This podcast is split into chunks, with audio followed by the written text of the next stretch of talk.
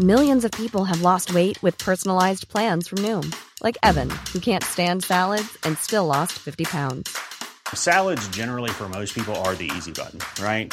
For me, that wasn't an option. I never really was a salad guy. That's just not who I am. But Noom worked for me. Get your personalized plan today at Noom dot com.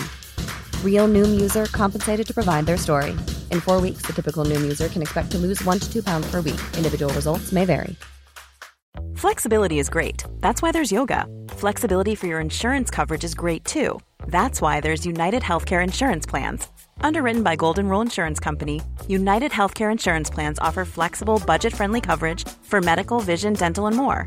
One of these plans may be right for you if you're, say, between jobs, coming off your parents' plan, turning a side hustle into a full hustle, or even missed open enrollment. Want more flexibility? Find out more about United Healthcare Insurance Plans at U H one dot com. Iniesta's in the middle. Torres is trying to find him. It's broken for Fabregas. Now it's Iniesta. This is it. That's the goal. Spain have surely won the World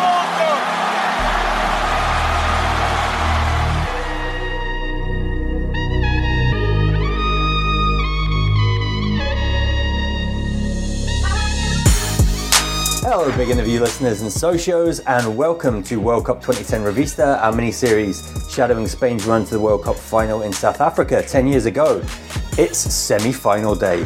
Spain versus Germany. Graham Hunter is on the line from Barcelona, and I thought we might start by getting away from Spain for a bit. In the last episode, we looked at their opposition research team, so let's do a bit of opposition research of our own and look at Germany's side at this tournament. So Spain and Germany met in the final of Euro two thousand eight, previous tournament, which finished one nil to Spain. Since then, both had cruised through qualifying with zero defeats between them. Both of them got themselves into a bit of bother in the group stages. Both needed a win from their final game. Germany got it against Ghana, one nil. But, Graham, in the knockouts, four one versus England in the round of sixteen. four nil versus Diego Maradona's Argentina. If you had been recruited by Paco Jimenez to put together a dossier on Spain's semi-final opponents, where would you begin? I think I'd have, first of all, I'd have said in, in true Spitting Images uh, style, I don't want the job, which uh, L- L- Larry Speak, the spokesman for Ronald Reagan, used to say. Um, I, I suppose the first thing to point out was that Joachim Löw had begun, in my opinion, to turn, it wasn't anybody who'd done that analysis and simply said, this is yet another German side, which is gathering momentum in a tournament, which is kind of um, Terminator unbeatable. You can beat them, you can smash them, you can break an arm off and they will regenerate and they will still beat you. I, I would have said that that was different. At this stage, I think Manuel Neuer was twenty-four, twenty-five. There was a terrible tragedy in that his position as undisputed number one um, for Die Mannschaft was partly because Robert Enke had uh, killed himself the previous November, and, and Robert Enke at that stage had been serious competition for Manuel Neuer, and a terrible loss to all the, those who loved him, and one of the moments I think that football began to take depression, take silence of athletic men unable to share things very seriously. Nonetheless, you know, we we lost Robert Enke. I, I'd met him. Ronnie Reng, my friend, had written the award-winning book about him. I, Ronnie had phoned me on my birthday night when I was working in Greece to, in tears. I mean, floods of inconsolable tears about the loss of Robert Enke. So I suppose, you know, when it comes to the World Cup, only whatever November to now July is, nine months later, it would be wrong not to to point out that there, there would have been a, a different composition to Germany's goalkeeping staff, at least at that tournament. But Neuer is on form, and Joachim Löw had risked, it sounds odd now, because I, I think Miroslav Klose still has the all-time goal-scoring record in World Cup finals. Klose has been picked, as has Paul Lee, Paul Lee uh, Lukas Podolski, by Jogi Löw, because like Aragonés believed in Villa over Raúl, Jogi Löw believes in these footballers for their personality, for their components, and how they fit his his brand of football. Maybe Germany did just lack an absolute outright cutting edge. But in my humble opinion, they'd matured. I thought that they were a better side um, than they were in Euro two thousand eight. Um, we've spoken to players in our interview series, including um, Per Mertesacker, about two thousand eight. I think there's a general feeling within the German camp that in the Euros, that was the tournament where they were typically German and got to a final probably when it was a divided camp. And over the the two years, that had changed, Neil. So I think when the, the scouting report came, I, I think there would have been a an emphasis that if you keep the ball away from them, as Spain were prone to do anyway, it was likely that that would hurt them exponentially, because there wasn't an outright guy who was going to say one penalty box chance and that's me.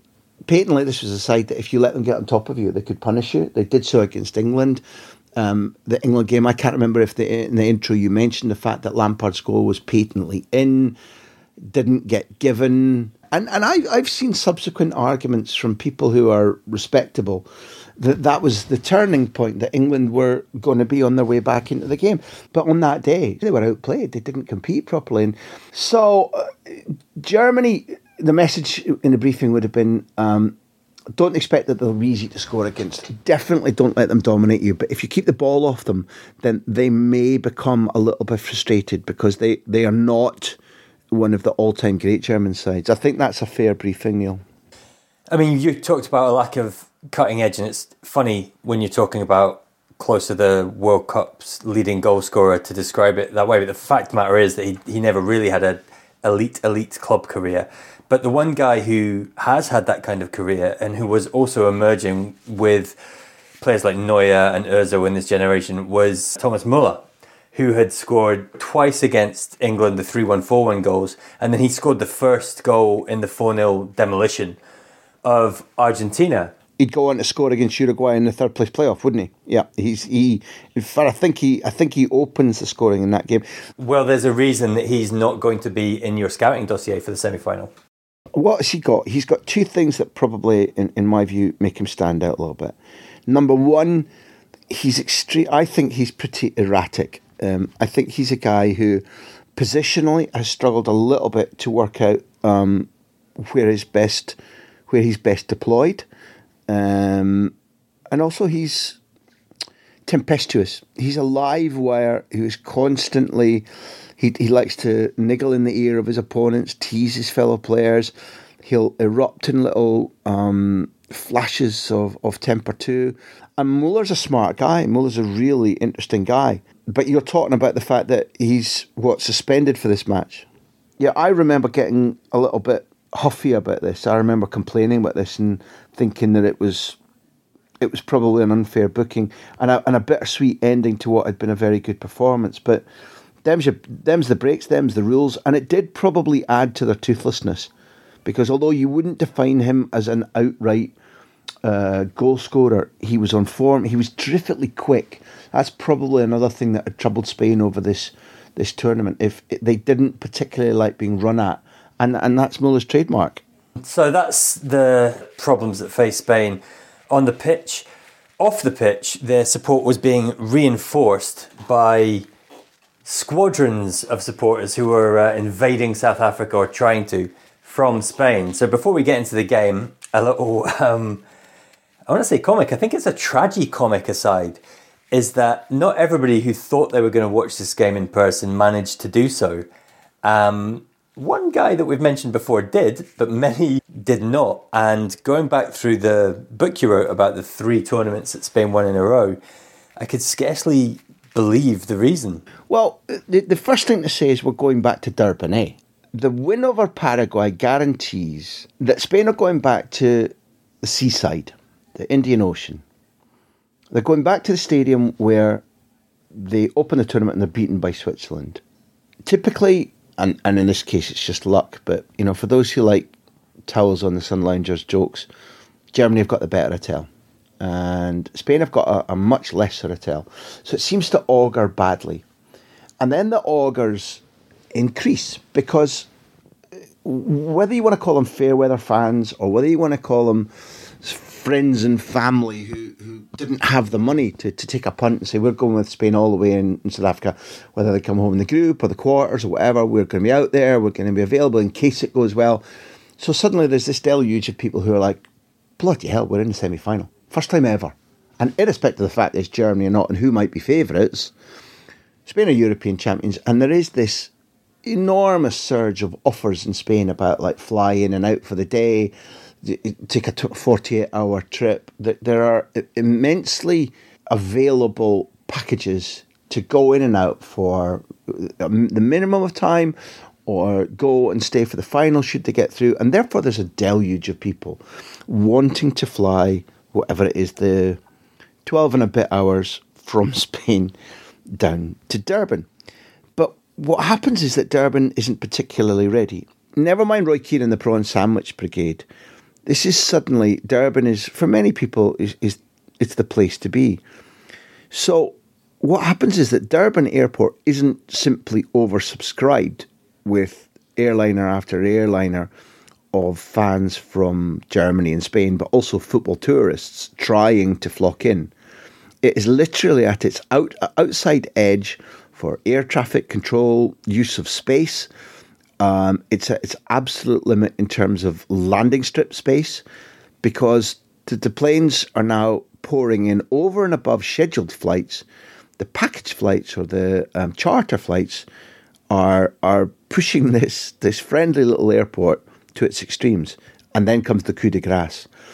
What happens is, and I list them here, obviously the Queen of Spain wants to fly in, Jacob Zuma, Um, leading black politician in South Africa, Leo DiCaprio, Paris Hilton, but score after score of multimillionaire wants to fly into Durban in private jets.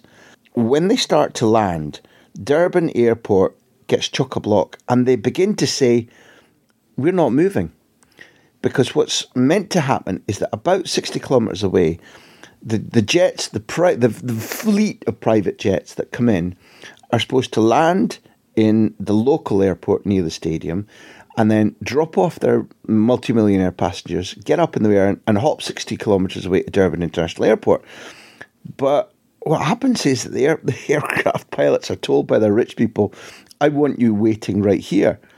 And the pilots basically just say, we're not moving. We're just staying, we're parking where we are. It's like a, a traffic warden coming along and saying, well, I'm going to give you a ticket. That's fine. Give me a ticket. I don't care, uh, lovely Rita. You do your worst. So what, what starts to happen is that internally, first of all, there's constipation whereby flights to Durban from Cape Town or Joburg or Pretoria or wherever it might be are told not to take off. And then international flights, the message gets back to people who are expected to be in for the game, you can't come. It's just absolute chaos. And one man. I mean, there should be a cartoon series. There should definitely be some sort of heroic cartoon series about this man. Because Manolo El Del Bombo, who we explained is this sixty-one-year-old man-child who's followed Spain to every tournament, every single tournament since nineteen eighty-two, never missed a competitive match, um, finishes the Paraguay match diagnosed with pneumonia. And he's a big, burly, slightly overweight guy, sixty-one, emotionally all over the place, and he's, he's been flown home, and he's been part of the Spanish national team charter, the Spanish Federation charter, so he's been taken home because his life seems to be at some risk, because pneumonia at that age for that kind of guy who's not fit at all can definitely be fatal. As they say in the Turonis, death can be fatal. He touches down, gets this religious vision that Spain can't win it without him, takes a couple of aspirins, walks across the tarmac, gets on the next flight back from Spain to Durban, and somehow, I don't know, it's the image in my mind is like rugby players trying to trap a wet pig, and the pig just keeps slipping out of their grasp and oinking his way to freedom. Manolo El Del Bombo, I don't know what flight it was or how he does it. Amidst all the chaos, he he manages to land just about in time for the game, just about, and commandeer some vehicle to take him through what is then a logjam of cars between this local airport and uh, Moses Mabhida, right next to the Durban Sharks uh, rugby ground. And he nearly gets there. So the build-up to the game is odd. It's possibly inauspicious feeling. But the airwaves, the newspapers are absolutely jam-packed with this scandal that Durban is hosting a World Cup final in soccer for the first time ever. And it's utter chaos in the airport. And there's anger at the pilots of these private, little cute Learjets that sit there as if it's a Learjet annual general meeting on the tarmac. You know what I mean? And it's funny as it's funny as anything, but Manolo gets through. Okay, match day in Durban, the Moses Mabhida Stadium. Special day for the Spaniards. Anything, anything in particular to add for the date of July the seventh for the Spanish players? Yeah, there is, a, and it it doesn't occur to me at the time. But the the festival of San Fermín, which is w- whether you hate the running of the bulls or you, you love it, and it's it's patently absolutely iconic. It's also a festival of of sparkle, of colour, of dress, of culture, and all year long um, those who love going up to Pamplona sing the, the San Fermín song, which is related to the calendar. So it goes, un de enero, dos de febrero, tres de marzo, cuatro abril, cinco de mayo, seis de junio, siete de julio, San Fermín. And like, you don't have to have Spanish to, to guess that that's the the first of January, second of February, all that kind of... And how I got the numbers and the months in the right order is beyond me and you before you say anything. And... It's, it's yeah, it's a, for, for those who are from that neck of the woods, including, for example, Fernando Llorente, it's a really big thing. And subsequently, I think at twenty twelve, I, I'm not party to them, I don't think, dressing up, because the, the uniform is white trousers, white shirt, and a red neckerchief, uh, bandana thing, uh, worn tied at the front or tied at the back, and, and the little V down of red handkerchief round the front. And... It's a really big thing. I th- I think Del Bosque has some sort of familial... I think his brother was very into San Fermín. So Del Bosque, albeit that he's born in Salamanca, which is not part of uh, um, Pamplona or Navarra, it, there are a number of players who are into it. And uh, I suppose it's symbolic. And sometimes players believe in things like that, that, it's a, that this is a good date. Um, but nonetheless, there, there's... In my opinion, the, the thing, rather than the date or the celebrations or culture, and we've had them, not just San Fermín, we've had them, we've had Juan Capdevila, Joan Capdevila jumping over bonfires with Juan Mata and, and Sergio Ramos. Do you know what struck me most, Neil? Two, two, probably two things. One, because we travel with them, this is the most relaxed I've seen them. They've gone through games whereby it's easier, Honduras, but they've made a little bit of a fist of it, or it's been really tough, like Switzerland, like Chile, like Paraguay. I put Portugal slightly aside because I think they quite enjoyed that game. And they're looking forward to... It's like a twin meeting another twin after a lifetime separation. They fundamentally believe that A, they're a little bit better than Germany, but B, that Germany will come out and play. And they make quite a noise about this. So in, in the day of July seventh, leading up to the match, there's a jauntiness. Even with the rooms being burgled and so on and so forth, there's a feeling about, like, win, lose or draw, we're going to enjoy tonight. So listen, let's go through the lineups before we get into the, the run of play. Germany, Neuer, Lahm, Friedrich, Mertesacker, Boateng, Kedera, Schweinsteiger, Trukowski, Özil, Podolski and Klose. Spain, Casillas, Ramos, Piqué, Puyol, Capdevila, Busquets and Alonso, Iniesta, Xavi and Pedro, Villa as the uh, the tip of the spear. So the one change there is Fernando Torres onto the bench and Pedro into the starting eleven. So let's um, let's talk about this. This was a big call that Del Bosque had to make, not just to drop Torres, his match winner in the oh eight final against Germany, but to choose Pedro ahead of the other options such as um, Jesus Navas or David Silva in that position um, outside of Xavi. So what did you think going into the game? I mean, you're right that Torres kind of knew the axe was coming. I want to know why that was, and also why do you think Del Bosque chose Pedro ahead of the other guys? He talked about it. He's an extraordinary guy, Torres. Generally, that tournament, there was a sufficient degree of access that you got a lot of information about the squad. So on a given day, when it's a media day, which, which the majority of the days have some media component, you might get as many as six players talking. Now, as the days go on, that accumulates into quite a lot of aggregated knowledge about who's happy, who's got a twinge, who's got a moan, who's told some funny anecdotes. And, and Torres is aware that he's done okay, but then, Neil, we get to watch training. And, and two two things from training probably stand out across uh, certainly the last two tournaments that they win, because I don't think Mata goes to two thousand eight. Across the, the trainings of twenty ten and twenty twelve, Juan Mata, currently of Manchester United, is a buzz bomb. Physically, in, in twenty twelve, he comes there knackered, absolutely knackered, but scores goals repeatedly. Gets away from marker, scores, scores, scores, and gets... I mean, I, I can't remember if he gets even a minute at the World Cup. He gets very few minutes in twenty twelve, comes on and scores in the final. But by that time, it had almost reached the levels of being embarrassing. What else can you do in training, Neil, I ask you? Pedro features in this discussion too, because Pedro has repeatedly in training done the drills really well, but he's looked explosively fast. You know that, you know Pedro, when he looks like a little buzz bomb, when he bursts away with his knees half bent and he sprints, it's it's like little arms pumping. He's got a, a nought to sixty, apart from being quick over a medium distance and a long distance, his nought to sixty is very, very, he accelerates really quickly from a standing start.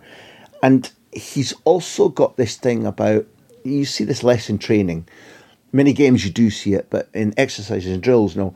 He's just got this innate understanding about when to come inside, when to stretch the pitch, when to hug the touchline, when to commit his full back, based on the Barcelona philosophy, which is extremely vital to Busquets, Xavi and Iniesta.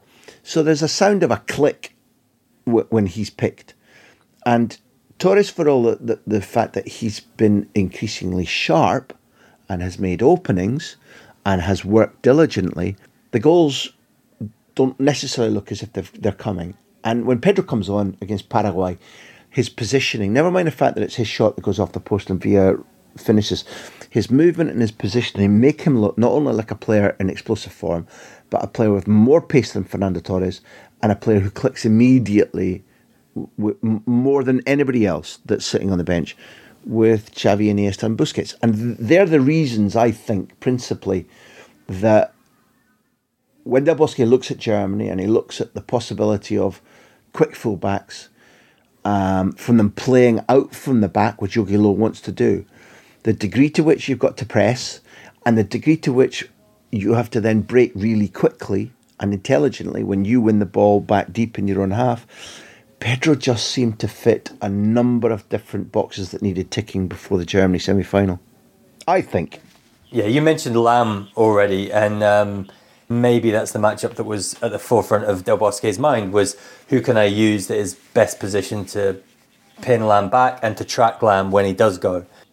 He's the best player, Neil. I don't think you'd argue with me that as as as much as the talent that you named in the starting eleven for Jogi Löw's side, Lam remains not only their their leader, but probably only in competition with Schweini.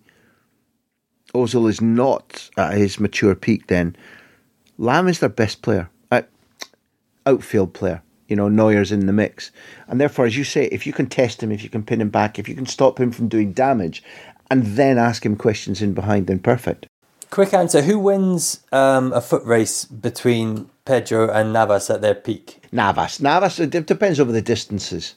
You know, if, if you want to make a, a five, ten, fifteen metre sprint, it's extraordinarily tight. Over over a longer distance, and and to my memory, Pedro has only ever once been asked to play a wing-back role, whereas Navas has been asked to do so perpetually for City, then Spain, and now Sevilla.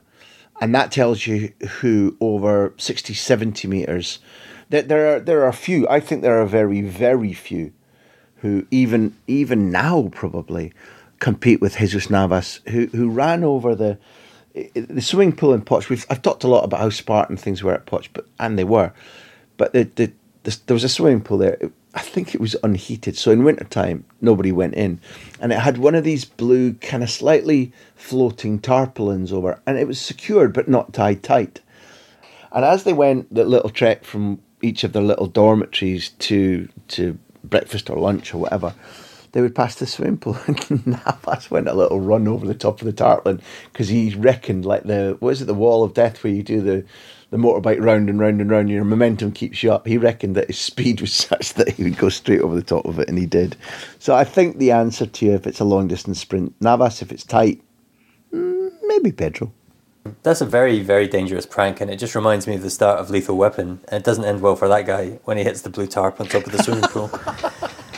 Uh, Learn to swim. Pedro has a huge game. Uh, just as just as we talked about the Portugal game being perhaps João Capdevia's best for Spain, I wanted to sort of take a bit more of a sort of long distance look at his Spain career, because at club level, despite despite the fact that he's a, a treble winner for for Barcelona, I think for club level you'd probably look at him next to David Silva now and say that David Silva has been consistently more um, sort of awe-inspiring at the very, very top of, of of the game. But for Spain, when you put those two guys next to each other, I think it's a bit of a no contest in Pedro's favour. It's really interesting that you timed that, and I've been stunned in recent days to talk to three different elite footballers who are lost in admiration for Pedro and who talk about his football intelligence and the quality of his runs. And for anybody who managed to watch um, Take the Ball, Pass the Ball, which I think was on um, Sky again recently as as we record this, I'm not talking about Michael Carrick. And M- Michael Carrick was one of the first opponents to say, you know, in that twenty eleven final, which, which is not Spain, and I know you were talking about La Roja, the, the damage that was done to us about Villa and Pedro being willing to, to, to pin our full-backs back, but also to stretch the pitch wide by staying on the line, irrespective of whether they were going to get the ball or not. That takes patience. I think it takes explaining to viewers how much damage you can do with that tactic. But where Pedro, I think, stands out and maybe begins to equal the comparison with David Silva, who is without doubt, and Pedro would say this too, the more intuitive, creative kind of Uh, you know, Silva, the comparison you made probably needs to be reoriented. Silva probably is closer to the Iniesta style player. I would argue Pedro can be a winger, or if you want to make him a second forward in a certain brand of football, you, you certainly could. But what needs to be picked out is Pedro's intelligence of understanding a certain brand of football and how to apply it. And I think that when you are like him, ex- immensely explosive, it's obviously a temptation to rely on your pace. My pace will get me past that man. My pace will get me out of having to read the game well. That's not how he approached his life or his career. He approached it going, I will, I will harness my talents to understanding the system, and I will move well such that those who wriggle space in, in where there should be none, my Harry Houdini teammates like Xavi, like Iniesta, like Silva, I'll already, I won't be smart enough to react and imagine what's coming next. I'll be showing them where I want things. And I think that's part of what makes him special. And you talked about this game being extremely good. Pedro is like, well, I don't care who I'm playing against. He's he's doing mischief everywhere. He's offering himself for teammates. They've got an outball in him, either short outballs or going in behind. And he just plays like a, a, a little kid being let out into the garden after a rainy week and going, "You beauty, I'm going to make the most of this." And it's it's it was fabulous to watch. Hey, I'm Ryan Reynolds. Recently, I asked Mint Mobile's legal team if big wireless companies are allowed to raise prices due to inflation. They said yes. And then when I asked if raising prices technically violates those onerous two-year contracts, they said, "What the f*** are you talking about, you insane Hollywood ass!" So to recap, we're cutting the price of Mint Unlimited from thirty dollars a month to just fifteen dollars a month. Give it a try at mintmobile.com slash switch. forty-five dollars up front for three months plus taxes and fees. Promo rate for new customers for limited time. Unlimited more than forty gigabytes per month. Slows full terms at mint mobile dot com. Okay, we're going to talk now about the guy who's going to decide this game. Spanish captain Carles Puyol. Spain have been the dominant team in the first half. Germany have had a few counter punches to keep them honest. Um, the best of the Spanish efforts, or at least one of them, has actually fallen to Puyol. Iniesta does typically majestic work on the right and really fires over a sort of medium height cross. Um, comes to Puyol probably a little bit fast for him to control it perfectly, and his header eventually goes over the bar. At halftime, he takes another step in a sort of strategic conversation that's been brewing for about twenty-four hours, and it connects this huge game for Spain, this World Cup semi-final, their first, Germany's eleventh World Cup semi-final, Spain's first. It connects this game with an absolutely landmark game for Pep Guardiola's Barcelona, also the Barcelona, of course, of Pedro, Xavi, Iniesta, Gerard Piqué, Sergio Busquets. So Graham, can you explain please how this semi-final, like in in real time, how this semi-final is going to connect back to Barcelona six, Real Madrid two?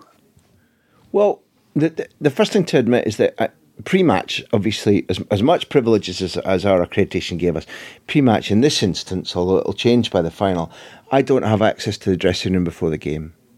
So it only becomes apparent um, because Spain make a film of the the the, the pre-match dressing room themselves.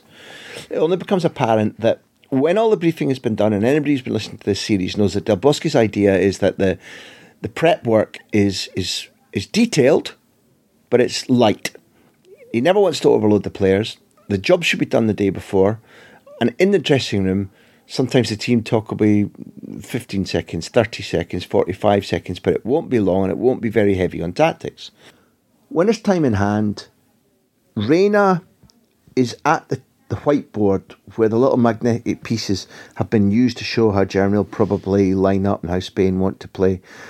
And Reina, who, who's been something of the hidden, now uh, unmasked hero of the Paraguay win, takes Puyol over to the whiteboard and says, "Look, just talk me through the movement and the idea and the timing of that big-headed goal you scored against uh, Real Madrid," which was about a year ago in, in, in the terms of when these two are talking, in spring two thousand nine. And what they're talking about is the fact that in that six two win that Pep Guardiola says to his, his new charges, um, don't think that the minor gap you've got in the league is good enough. If you lose this Clasico, Real Madrid will overtake us and win the league. You have to get out there and you win.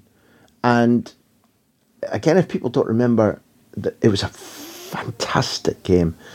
And I'm pretty sure that I'm certain that Madrid go one nil up, and the one nil goal, I think, is Higuain.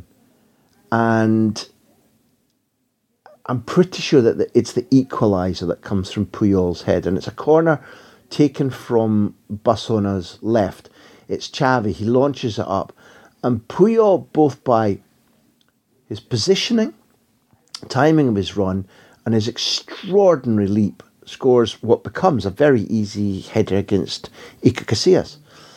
But cutting to the La Roja dressing room, it's not Iker who's asking about that, it's Pepe Reina. Pepe Reina's like, "I want to see how you planned that. What is it that you did?" So this is already in their minds um, pre-match. And again, cut to half-time. I think you'd set us up nicely about it being an interesting, really well-balanced first half, and and listen, we we don't necessarily need to go need to go into it, but there were a couple of pieces of luck for both sides. I thought both sides probably committed penalties on one another, and if you only look at the moment that, that disfavours Germany, you can easily say, well, a couple of um, offside decisions that have heavily favoured um, Spain against Portugal and then Paraguay. Once when Spain score, once when Valdez's goal is ruled out. There, there's, I think Ramos commits a penalty. And and the referee and doesn't see it, doesn't like it, doesn't fancy it, whatever. I think there's also Germany commit a penalty on Spain. So overall, this is not lucky, lucky Spain. But it's balanced, it's tight. It's not nervous, but it's patently clear that when Germany outmuscle Spain and rob the ball, Spain are uncomfortable being turned and having to chase back. That's a fact. And all we can see from our position, because I'm pitch side here, is that as they come off, Puyol's agitated and he's saying something, he's chatting away. And it's in a small group, but it seems to be that he's talking to Xavi. Now, from a distance, if you're calming that or co-commentating that, you say, oh, Puyol's, he's got some tactical ideas, or he wants this changed, or you must keep the ball higher up the pitch, blah, blah, blah, blah. No, it turns out that's not what he's talking about. And if you, you your petition to me was link it back. So what's going to happen is that the next time that Spain get a corner, Xavi's going to take it from the same side of the pitch as against Real Madrid a year earlier in the six two win, and there's going to be this massive kind of step ladder leap between two players in red shirts, which will win Spain their first ever semi-final and, and put them through to the greatest show, showpiece match of their entire history. And and for me at this stage, I, I can only talk mystically in, in Celtic romantic terms. I'm not quite sure what happened, because at this stage I'm standing at the mouth of the tunnel that leads in and out for medics or emergency access. And I'm standing, I don't know, about twenty metres behind Xavi as he takes the corner.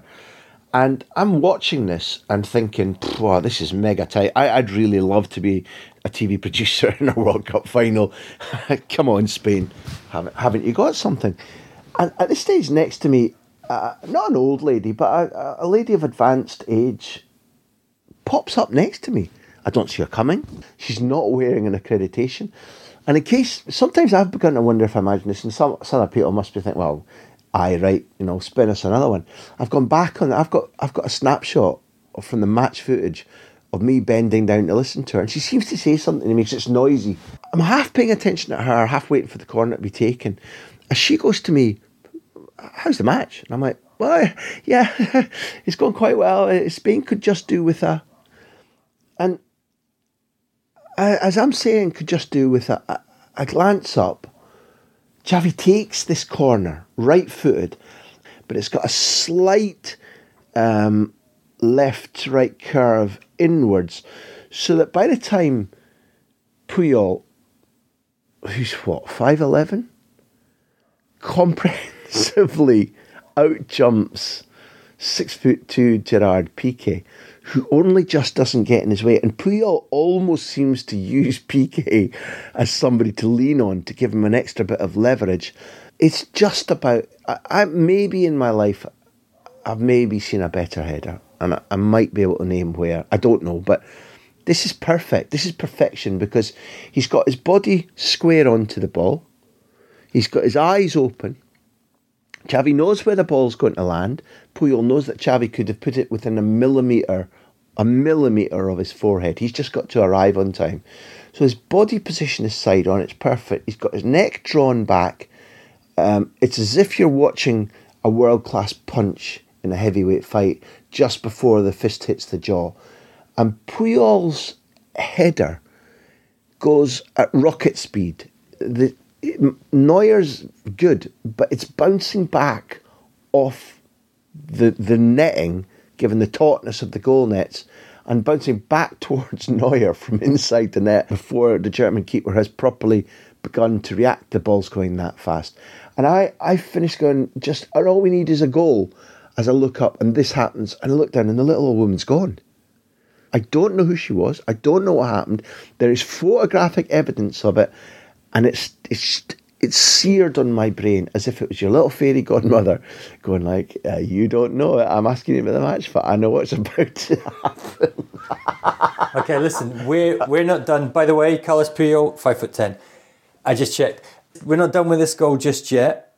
But before we continue, let's hear what the man himself remembers about it. Bueno, un momento único, eh, no por, por el gol, que es un... A unique moment, not only because of the goal, which was important, but the game as well. It meant qualification for the final, and it was probably our best game in that World Cup against a very strong team. De la selección española de todo el mundial y un partido muy completo contra una gran... In the end, I was lucky enough to score that goal in a move that we had been practicing very often in Barcelona.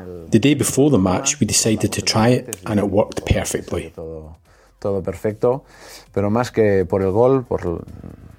the goal itself, I remember that for giving us the chance to advance to the final and for our great performance. I told Xavi that as long as he managed to put the ball between the penalty mark and the D, I was going to be able to get in and score. In the end, everything worked out perfectly.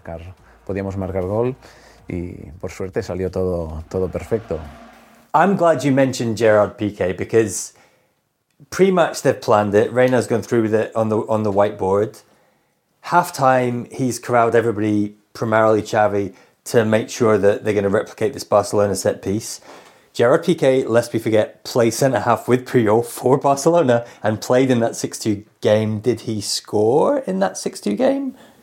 He did. He scored. He scored the, the incredible sixth where you know that him and Puyol used to challenge each other. Like, if one of them did something the other couldn't, then you had to pay for dinner or take them out in the town. Or So when, when Puyol scored the header, Piqué raced forward at five two and, and got the got that little rebound where he picks it up, swivels completely round, loses Iker Casillas, slots it into the net, and then kind of lifts his jersey frontwards and does does the sort of the five symbol up with, because even though it's six two, the, the five goal thing in the Bernabeu is, is deeply significant. So yeah, he scores that day, yeah.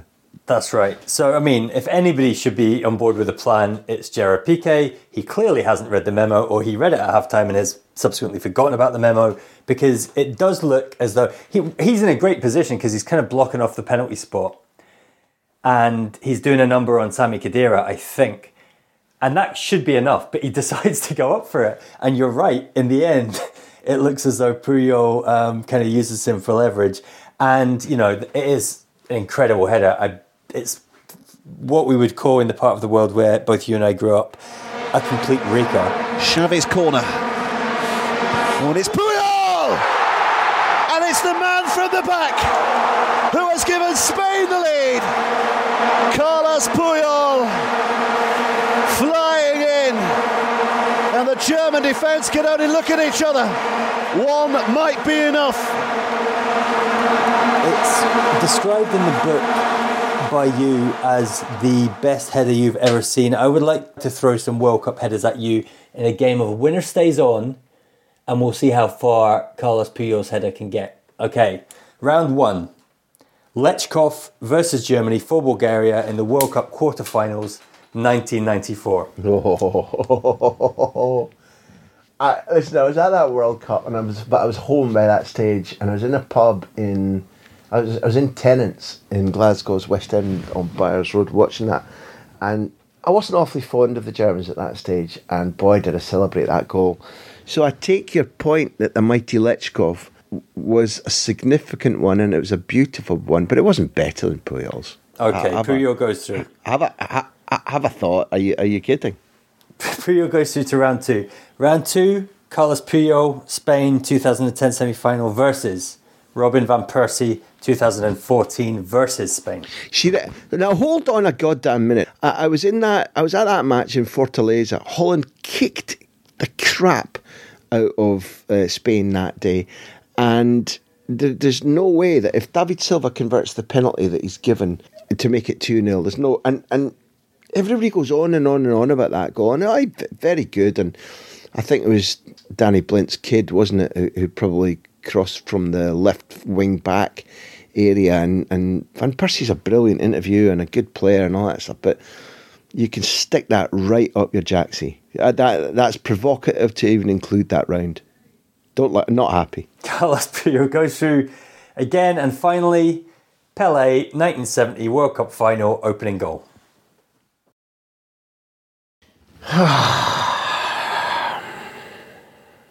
yeah. Yeah, I'm going to have to think about that one. It's the battle of the the, the peas. Puyol, Puyol v Pelé. Um, probably Pelé would claim more significance, and if he heard David Coleman's commentary, Pelé and and England, and he's always gone too soon. Um, two great assists as well. Two two fantastic players on the assists. Uh, You've mentioned Xavi with the free kick, uh, with the corner kick from the left. Who's balling? Is it Tostão? No, Rivellino. Is it Rivellino? Is it? Um, I believe so. That's what David Coleman told me. Look, it's a very good goal. It's a World Cup final, but it didn't mean as much to me. So we're going to call that an unresolved uh, draw.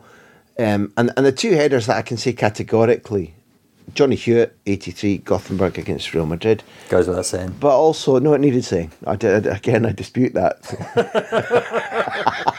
But also... You know, I saw I saw a header that to this day I, st- I still can barely believe, which is which is not Sergio Ramos against um, Courtois in ninety in uh, twenty fourteen in Lisbon. You know, one of the reasons that poor old wee Mata arrived at twenty twelve so knackered was the the twenty twelve final between extra time final between Chelsea and Bayern Munich, where poor old Tommy Müller comes off second best again. But um, Drogba's header from that corner. Uh, and that corner, I think, was taken by Mata, uh, where Lampard does the Piqué and Lampard's in the way. But the, the angle that Drogba heads it at, the power with which it beats... Hold on, let me think again.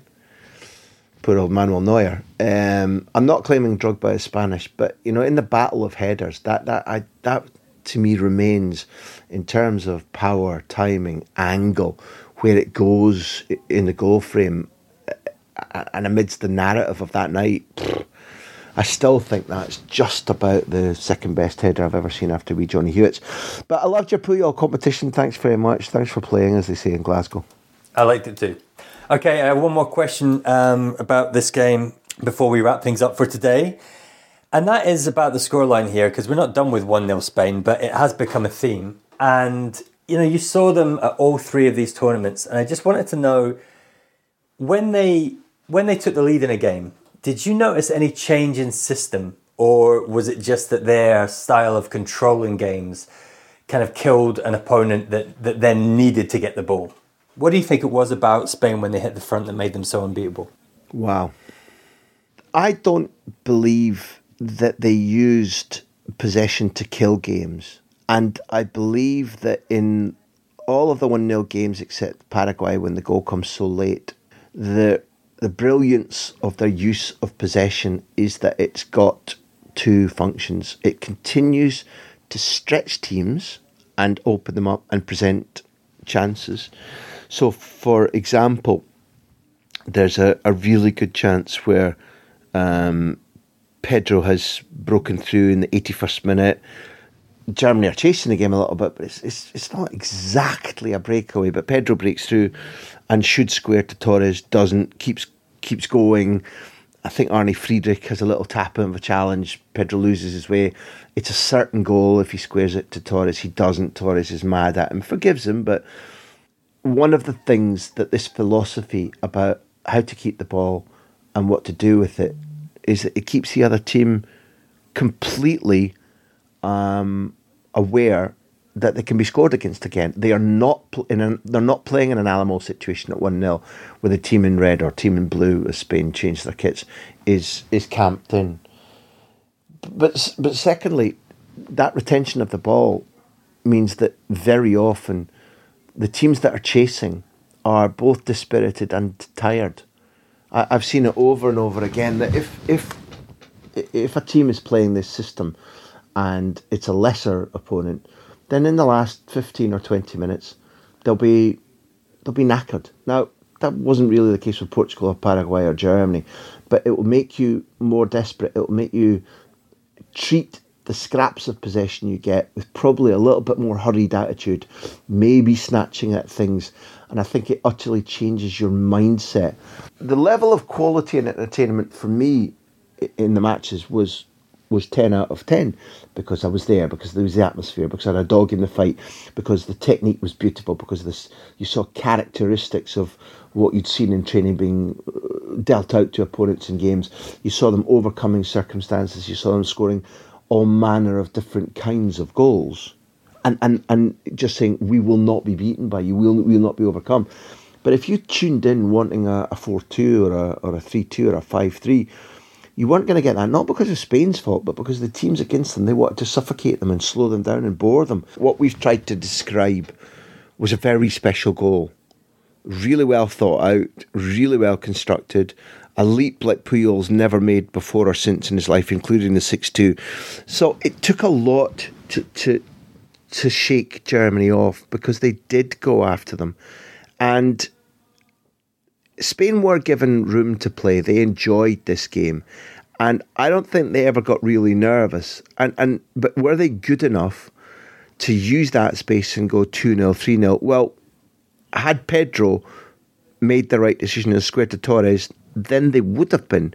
And there are a number of moments from Iniesta and from Xabi Alonso where another goal is threatened. I, I think if you look man for man, Neil, genuinely, at those elevens you read out and the changes, I think there's more skill and technique in the Spain side. Jogi Löw's misfortune was that he had slightly few players of brilliance. A lot of diligent footballers, like no way, for a closest record, no way would you call him like an absolutely unbelievably talented striker. Brilliant positioning, brilliant diligence in his career, an outrageous leap. Podolski wasn't world class. If you look at... Um, Boateng then was an athlete, he was younger, but has he proven to be an outright world-class footballer?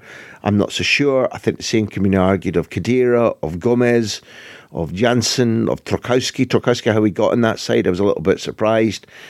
Um, so, if you'd given Jogi Löw that Spain group, might he have won the tournament as Spain's coach? Yeah, I think he might. If you wanted your three two, you should have been at the other semi-final. Holland will be Spain's opponents after they beat Uruguay three two.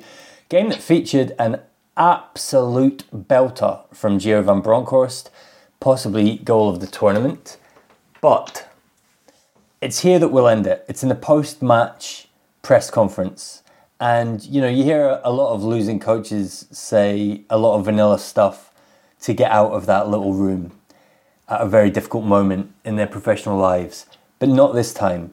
Graham, you were there, and can you tell us what um, the losing coach here had to say? Well, I've got a, I've got an ace up my sleeve because I'm not stopping there. I'm going to take you into the dressing room too, because it was very, very, very funny indeed.